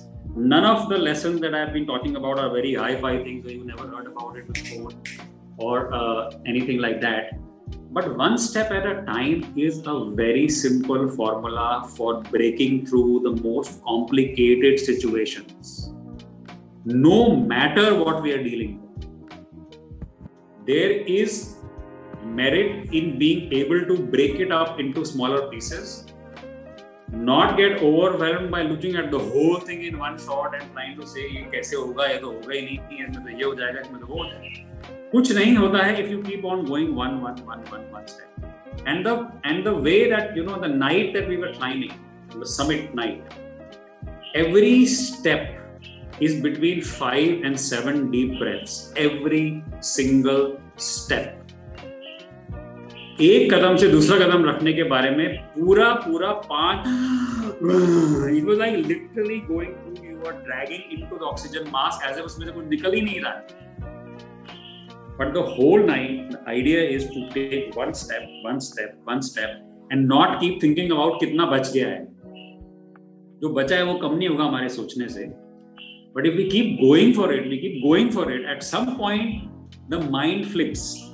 So, my experience, and you guys, when we start talking after the presentation week, my experience is that this whole idea, I don't believe in this well begun is half done. That's bullshit because we all know that we begin a lot of things but we never get done with those things and when we begin it sounds like it is well begun only the real game starts after the first 30 40% and the middle 40% so the first 40 is easy because you know you were beginning and you were enthusiastic and all of that. And the last 20% is also not that complicated because you can see that you're almost there and then you get energized by the fact that you've almost done it. But between in between is when projects fail. In between is when we give up. In between is when we actually lose sight and lose the energy and lose the optimism when we are between the 40 and 80 point. You know, आधा ही हुआ है अभी तो इतना सारा बचा है अभी तो कैसे होगा हमें समझ में नहीं you know all of those things but this simple key about one step at a time just going into it just nibbling away at it just chipping away at that mountain one by one by one and before you realize you actually turn the corner now, this one is an extremely important thing. I shared with you some of the examples, like the oxygen running out, or my leg going through the ice, or me getting stuck on the wall, or uh, or you know, or uh, my Sherpa leaving me alone on the way back. So there will be things that will happen, and again, it doesn't matter what project or what idea we are pursuing. There will always be stuff which is not expected so there is a nice line about planning. You know, when you plan, you also have to plan for the things which will not go according to plan. But that plan is actually a mental attitude issue because you can't plan for what you don't know what will happen, right? The only thing you can plan is that something will happen, and when it happens, I will know that okay, kuch na kuch to aise hona so now this is the thing. Okay, let's deal with it. Mentally, we are more like अच्छा किसी ने आना था कौन आना था पता नहीं है बट आपको मालूम था कि कोई आएगा so when they come in when they knock your door you not flabbergasted अभी कौन आ गया क्या हो गया like you know you not panicking so when unexpected things are happening we have to expect that some things will happen which were not expected in the beginning but assume and expect things will happen and we can deal with it but if you're expecting to deal with the unexpected stuff then you begin to look at it in a very different way there in some ways you are not panicking you are not threatened you are not getting you know nervous or you're not suddenly assuming ki ye to ab so that is an important lesson with everest you know as i've shared everest is something which brings the whole life into a couple of weeks many things become obvious to us over five years, ten years, and sometimes we can't put the whole picture together. On an expedition like Everest in six weeks, it gives you a whole picture of life in terms of various ways. Now, this question, these are the two lessons which I added later on after the first few talks that I delivered. Initially, I had only five. Because everybody was like, आपको डर नहीं लगता आपको डर नहीं लगता डर of course लगता है यार किसको डर नहीं लगता डर ना लगना है बुलशिट somebody says मुझे डर नहीं लगता they're lying or they are completely stupid so fear is a useful emotion to have and when i say make friends with fear what i really mean is that there are things that we should be scared of. There are things which are genuine threats and you can't wish them away. But how you deal with them makes a big difference. So if you accept that there is stuff to be afraid of, there is stuff to be fearful of, then you begin to prepare for it differently. You prepare in advance. I was scared of frostbites. I prepared for that in advance. I talked to senior mountaineers. I talked कैसे कैसे मुझे करना है क्या ध्यान रखना है and the whole night that night I was very very very watchful very watchful four of us in our team had gone for the Everest. One guy, one of the strongest guy, he didn't make it. He had to come back from Camp Four. The other two made it. Both of one of one of the guys was shady वो थोड़ा बदमाश था उसका पक्का नहीं है मैं but anyway he claims he made it.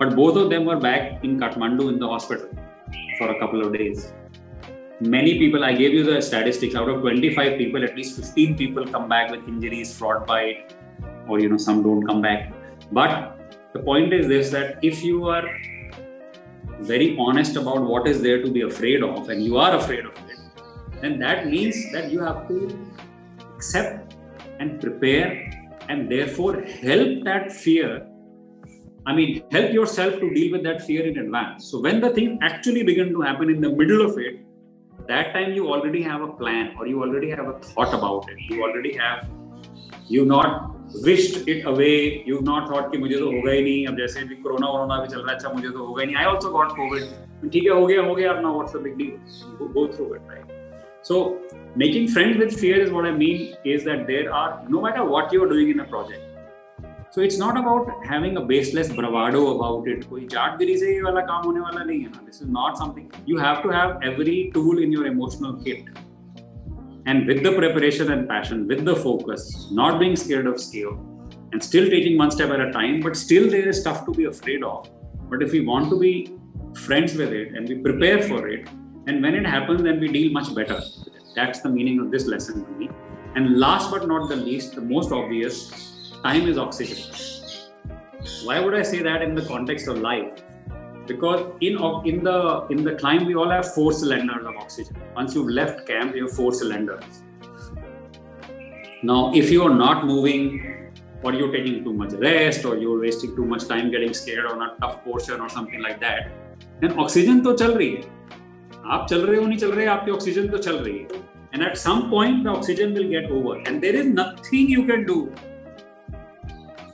on the final summit section oxygen is over game is over so basically you have to make it before you run out of oxygen and if you connect it back to life time is the same thing time limited time है fixed time हमारे पास सबके पास हम productive हैं या नहीं हम कुछ achieve कर रहे हैं या नहीं कर रहे हैं time तो चलते ही जा रहा है and at some point that time will be over and if we are not back in camp and if we are not done with the finishing line then well that's it so time in life is like oxygen on the everest and in a matter of a few days if you connect the two things then you can easily see why i am saying time is oxygen in the longer term ऐसे हमें रोज रोज time का value इतना समझ नहीं आता but after 10 years, when you look back, it's like one cylinder of oxygen is 10 years in life. So let's say after the first 20, 25 years, when you really begin to, you know, get on with things, one decade is almost like one cylinder of oxygen. You've got four decades of your prime time, and there are four cylinders of oxygen on, on Everest too. So I have equated that and I've internalized that as my lesson number. This thing, this is just uh, another story. These are some pictures from home. Mom saying goodbye. This is like before I left and this is after I came back. So uh, at the airport, and uh, Papa with his champagne bottle. this is my friend from 2014 expedition Pradeep Sahu, we were together at Turkey. This is he's him and his wife are both mountaineers. They went back in 2015. That year was the avalanche, the earthquake in Nepal. Many people died. Then these people went again in 2016, both husband and wife, Sahu and Chetna. So in this picture, you can see Sahu is on the top left, and Chetna is the lady in the pink jacket. They are husband and wife mountaineers. They both made it to the summit. Uh, Chetna had a big, uh, big difficulty in coming back. She lost her fingers and toes. Uh, and she was she's one of the rescue uh, high altitude rescue stories in the history of Everest. But unfortunately, this friend of mine, Sahu, uh, he died six months after he climbed Everest. So 19th May 2016, he climbed Everest, and 19 November we lost him. Just coming back from a jog and straight away, ऐसे ही बैठे बैठे living room में ही just died but I think this is a man who is responsible for me to even go this far. He made me believe it can be done. We've done many mountains together, and I've dedicated a whole page to him in the book. These are just some media things, and a lot of the media was around this how uh, 50 years age and 50 years and 50 years, which was a little funny, but that's what it was. So, this is Anuba and Kalpana. Many of you know them, my wife and daughter. They came to Kathmandu to receive me. Um, and they have these funny T-shirts which says Everest is no problem. Everest no problem. And this is the this is the actual certificate that the Nepalese government gives you for having climbed. It's a very humble-looking certificate. It's almost like a, a, little thing. When you get it, you realize, ah, this is the thing. But this is how how it actually looks. And uh, yeah, it is a part of my some file somewhere. I don't know where it is so that's it. I'll go back to not sharing the screen. Okay, thank you very much, everybody. You've been very patient. And I know that I took a little longer than I thought I will, but when you get into the flow of sharing that story, it becomes hard to decide when to stop. So, anyway, I'm happy to answer any questions or if there are any comments or things that, uh, or, or any thoughts that you want to share, I'll be more than delighted definitely we will have a question answer session. But before that, let me tell you the way you narrated the entire story of this uh, expedition. I think so. Everyone who's listening to it very effectively can close his eyes. Oh, this is base camp one.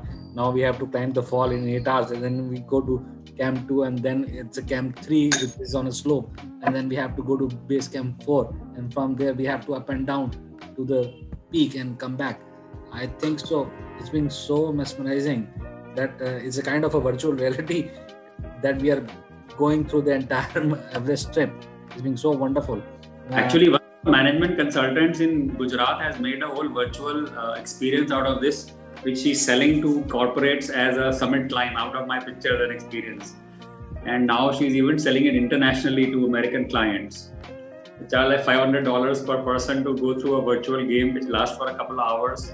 And they actually do the whole thing. So it is a good sort of a leadership uh, thing. And it also, you know, creates that whole behavioral experiences about how you know getting ready at you know it's easy to say हाँ डेढ़ बजे रात को जाना है base camp से डेढ़ बजे रात को निकलना है बेस कैंप से is a tough thing to do getting out of your sleeping bag by the time you put on your boots सांस फूल गई होती है आपकी माइनस ट्वेंटी फाइव में ऐसे ऐसे ऐसे ऐसे कर काँप रहे होते हैं हाथ और जूता भी पहन नहीं पाते हो आप ठीक से And there's a very strict things. डेढ़ बजे you have to be in the kitchen tent, and the kitchen tent actually wakes up. They make you the omelette you uh, grab your cup of tea, you have a little sort of something to carry, and that's it. By two o'clock, you should be on your way. But trying to go into a sleeping bag at 7:30 or 8 in the evening and then lying there half the time, not being able to sleep in the anxiety and everything, and eventually you fall asleep. तब तक alarm बज जाता है कि डेढ़ बज गया अभी उठो so you know those things are very easy to say here because we're just talking about it but when you are actually trying to leave at 1.30 or 2 o'clock in the morning it's a completely different uh, thing that goes on here. We're like, kahan uh, I but anyway. one quick question. Uh, when you're about to reach the fourth camp, like fourth site, you have to sit closer. I can't hear you so clearly, Gaurav. Okay. Uh, now I'm audible. Yeah, you're better. Okay. Now, what happened when you were about to reach the base camp fourth and your oxygen went out? What was the first thing that came in your mind, and how you planned to uh, gain again See, i think that's where i shared the, the, last two lessons right? So there is an expect to deal with the unexpected.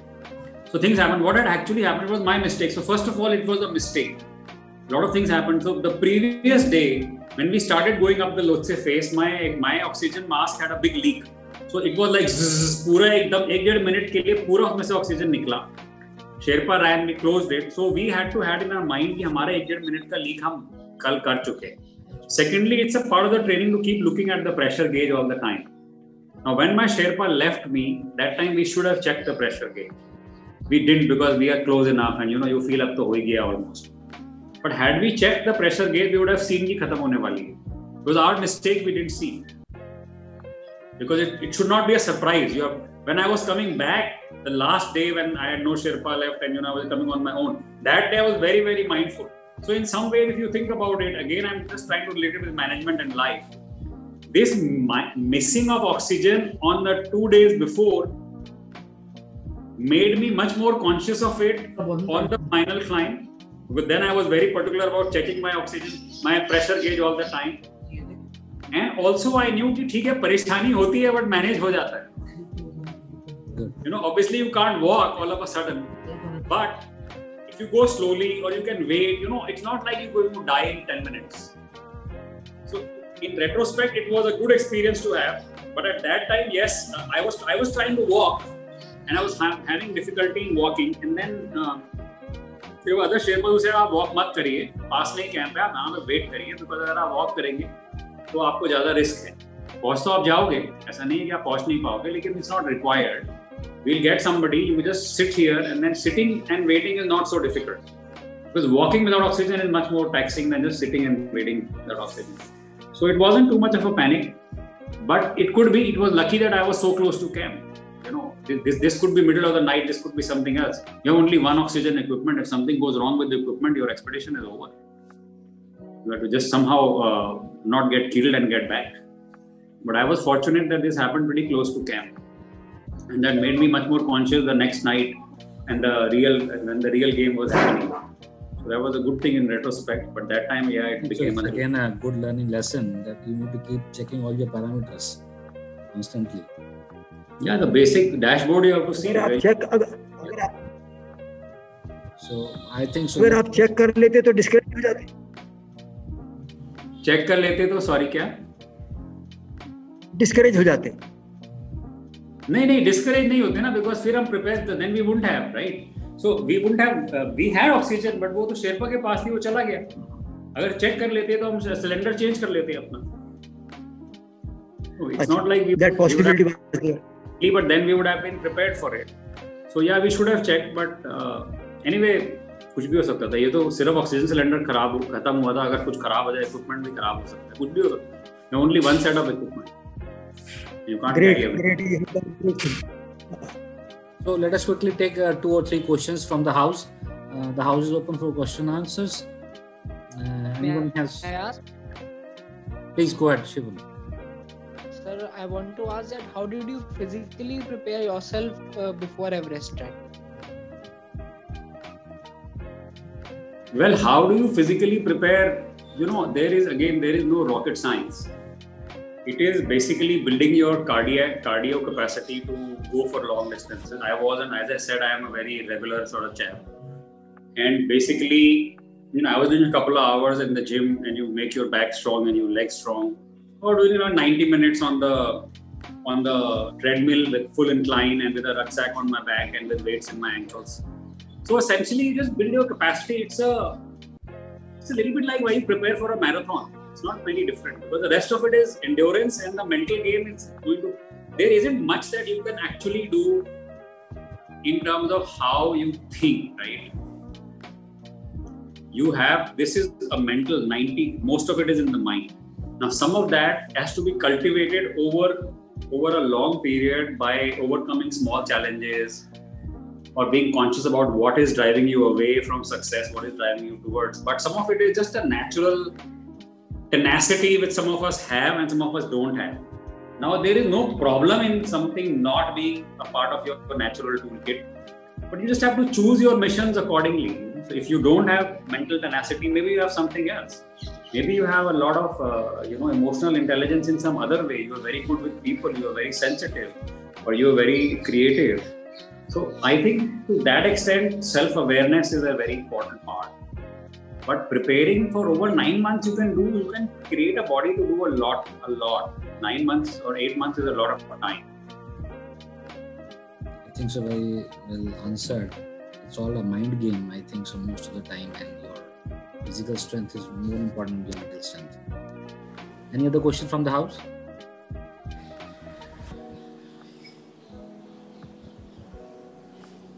One last question. Yeah, please, Vibhor. Yeah, uh, I think hi Vibhor this side.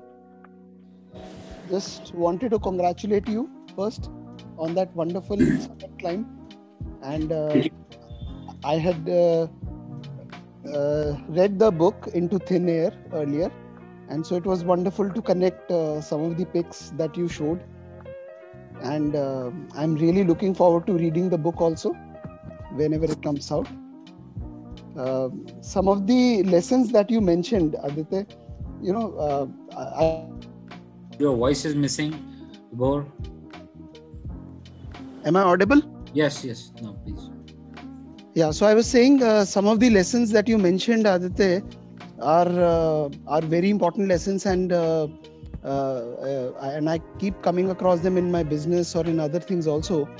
So, uh, with regards to fear, when you said, uh, you know, uh, I read somewhere, uh, I think in Anthony Robbins' book, that fear is just an enabling emotion, and it just tells you that you are not prepared for something.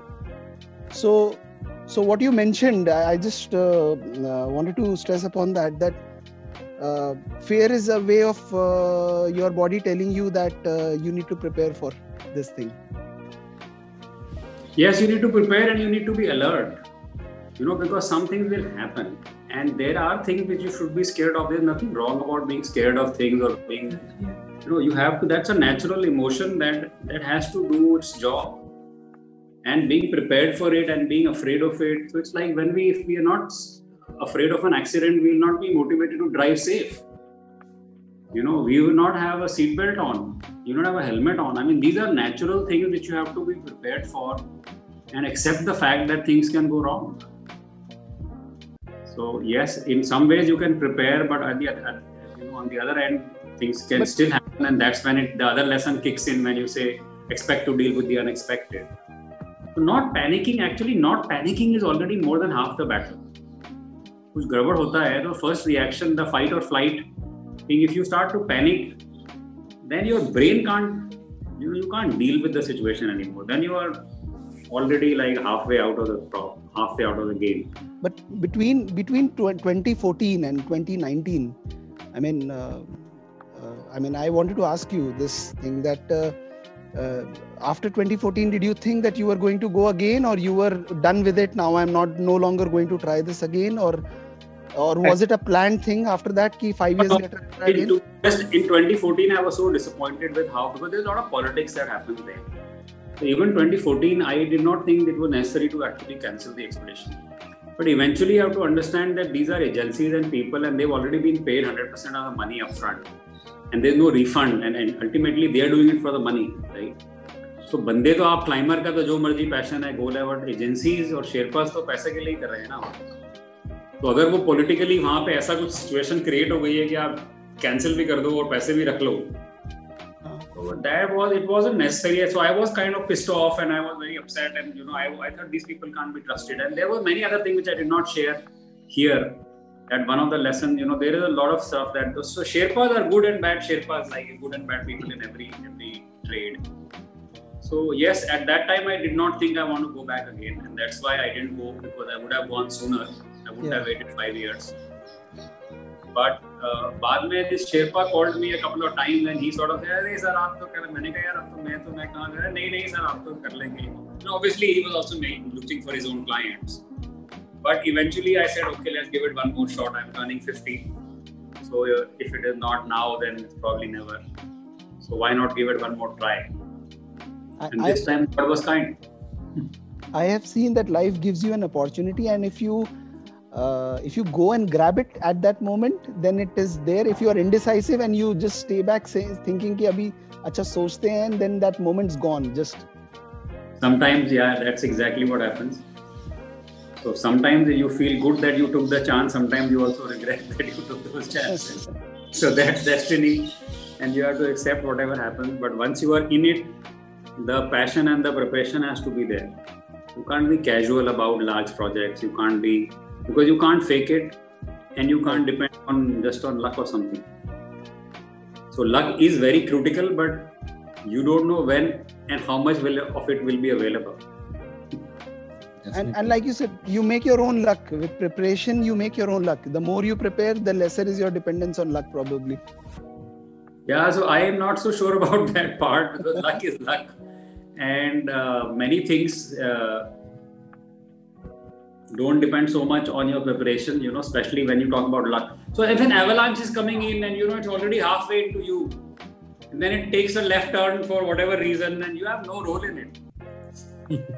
वो तो आपका destiny था आपको वापस आना था तो वापस आ गए आप और अगर आप का टाइम अप हो गया था for whatever reason the the lines were indicating something different then you would so you know things happen and uh, miracles happen but again uh, that is not a part of the preparation that's not something so that is something is a part of the uncertainty because bad luck also comes in in very very uh, sharply and you have seen things that go wrong and and tragedy happens i mean many people 12 people died that year 12 people में से सारे के सारे कच्चे खिलाड़ी सब ठीक ठाक लोग थे लेकिन जब है किस्मत तो है Uh, I think so. This was the last question, and uh, now I request Mr. Manish Jain to please present the vote of thanks. Hi, Aditya. Uh, thank you so much for such an engrossing and enthralling session. I'm sure there are no words to describe what you must have gone through, and I'm sure even you don't have the, that many words to exactly your journey throughout this 40, 45 days or 50 days of flying. But uh, the the way you took us through the entire journey, it was like every five minutes we were we were covering one uh, one camp. so, so it was uh, uh, so well uh, narrated And uh, obviously, I mean, we can only congratulate you for, for what you've done, and certainly something to rave about and boast about for us that uh, we are we are connected with you and you are connected to Meerut. It's very kind of you, Manish.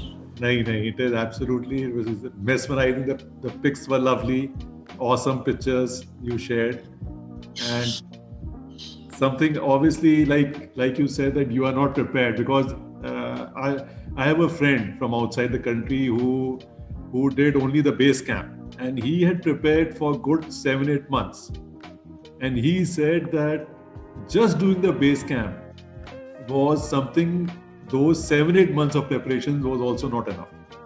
So probably what you said that uh, it has more to do with mind because after a while it has very little to do with your physical strength. And uh, once you cross I think a certain threshold of altitude uh, it is more to do with mind like you exp- explained. And certainly with all the leadership lessons lessons you uh, shared right now they are even on a day-to-day basis they are so relevant and apt that uh, if you start implying them, I'm sure there, there's no goal you can't achieve with these lessons. Absolutely, absolutely. I'm totally convinced about that. And uh, you know, just a point about the book. So the book uh, will be printed very soon, and we are doing the book to contribute and generate monies for Cry. So all oh. the money we generated will go to Cry directly, and the book will actually have to be purchased from Cry.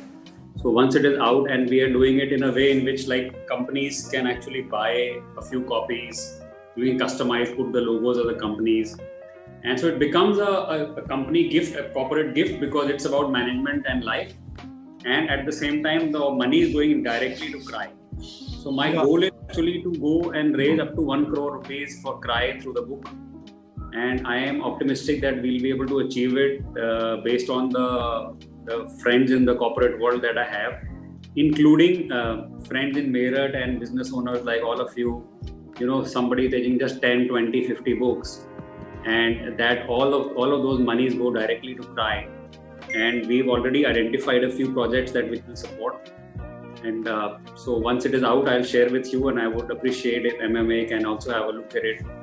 And I'll send out a few copies, and I think it will be great. Uh, that you know um, my friends and uh, connections in Meerut would participate in that effort. So oh, certainly you. you. have you you have my confirmation right now that uh, my company would definitely be there. Uh, uh, and it's a beautiful, it's a large scale coffee table book. It is being printed by Pragati Offset in Hyderabad. So this will be produced to the highest standard. So it will be a keepsake. Absolutely. And you know, uh, but I'll send you copies when it's done, and uh, let's hope that we can manage to reach another Everest-like target of raising one crore uh, for Cry. Yes, like you said, you need that tenacity to uh, do things, and uh, this is certainly, obviously, this would not be to the scale of Everest, but yes, collectively, because that is something you were doing purely solo uh, this is something we can work collectively on. People have shown interest, and I think when the book comes out, it is a very relevant. It is actually a very relevant thing to management and life. And every day basis पे होता है हमारे तो हम तो रोज ही use करते हैं principle. I mean, I think the amount of application I've seen for these principles is just incredible. So, anyway, I think I'm repeating myself. So, thank you very much. Unless somebody else has any other. Uh, uh, I just had, uh, uh, I just wanted to ask you something. Ki, kya ye, uh, after your expedition, physically or mentally, has there been any kind of uh, effect on you or some kind of you have experienced some changes at physical or mental level which you so feel I could be could be directly linked to that so physical part is very very short lived as I said to you when you just get back. I mean मुझे घर के first floor पे चढ़ने में परेशानी हो रही थी अच्छा but you climb Everest one week ago हाँ right right was finding it hard to go to the first floor of the house without the elevator बिल्कुल ठीक कहा। Right so because that is the kind of muscle loss and strength loss that you feel because वहाँ पे तो आप एक battle battle field के बीच में हो। You are not paying attention to what your body is telling you just keep going going going but eventually the body tells boss हो गया अत्याचार कितना करोगे हमारे ऊपर? There is no food there is no oxygen there is no sleep like what do you want us to do तो it is always said. Also, the senior mountainers tell you when you get back, you have to be at home, and obviously you have to reach very eat like very rich diet because there is the weight loss is not just fat loss; it's actually most of it is muscle loss. Oh, okay. But that comes back uh, over the next couple of months. Mentally, I think it gives you a, so much strength. It is a life transforming experience, and I think it is a transforming experience even for those who actually pay attention to it vicariously. And once my, if, if people will really go through every part of the commentary in the book and they really internalize it, and if you take time to reflect on it and connect it to your own life situations, you think that we think that it's a life transformational event because it gives you so much confidence about the fact that I can deal with anything. Like throw me into anything, I'll come out of it. वो आपका विश्वास ही हो जाता है कि आप तो मतलब कुछ भी कहीं पे भी फेंक दो आप मुझे मैं आ जाऊंगा अपने आप I deal with it very true and I think वो कहीं ना कहीं ये जो एक्सपीरियंस है कहीं ना कहीं आपको उस उस प्लेस पे ले आता है मेंटली फिजिकली तो ले आता है मेंटली भी ले आता है कि हाँ now I am ready for anything मतलब there nothing which believe right you also believe that you are almost going to die in those four but you did so अभी अभी टाइम है अभी टाइम है। नहीं बिल्कुल सही कहा कि you spoke of that six inches just six inches of width you have to climb तो uh, यहाँ पे तो हमें लगता है कि एक हज़ार गज का घर भी छोटा है एंड सडनली यू रियलाइज़ के चेंज भी चेंज भी बहुत है टू सर्वाइव जाती है। हाँ कि सिक्स इंच भी I'll send you that video I'll send you that video you share it with the group. पक्का पक्का। There is a winner who literally see the six inches and what I mean. oh, no, no, we will certainly, uh, but uh, uh, we, we really look forward to the book और वो चीज़ बिल्कुल हम we would like to share with everybody and circulate जितना circulate कर सकते हैं we will do it at our level and really look forward to it and wish you all the very best उसके लिए बुक के लिए and thank you so much again for uh, taking time out and uh, coming onto our platform. It's, a, it's really a pleasure. It's really and a pleasure. Thank you for having me. Thank and thank you for listening, uh, everybody who listened. Every every minute was. I'll be happy to answer. Uh, there is no problem. You can WhatsApp me or email me or whatever. Oh, great! That'd be great because because obviously uh, after such a uh, lovely session, वो after thoughts बहुत आ जाते हैं ना कि यार ये नहीं पूछा ये नहीं पूछा मेरे तो पूरा टॉक ही आफ्टर थॉट्स के बारे में And let me also inform you that uh, this entire webinar would be there on MMA YouTube channel. Those who have missed it or those who have afterthoughts, they can comment there also, right? And we can direct forward to Mr. Aditya regarding the same. awesome that'd be Thank great everyone thank you ladies Uh, with this, uh, from the core of our heart and on behalf of Meerut Management Association, we personally like to thank Mr. Aditya Gupta ji for joining us. Aditya, great, great talk. Really enjoyed. thank you Rajiv Uh, good to see you in person also. I mean, virtually though. but your, your great journey and really wanted to hear every bit of what your experience was. And uh, unfortunately, we couldn't sit uh, during this time. But good, really enjoyed. No, on behalf you. of Meerut Management Association and the entire team, we would like to present you a token of appreciation. I think so. It's not visible here. Let me stop the virtual background and then probably. Uh, this is a token of appreciation. We would like to personally hand it over to you. to have it in my office So definitely, we will send it to across to your office. thank you thank you very much Gaurav appreciate that And uh, once again, a heartfelt thank from the core of heart.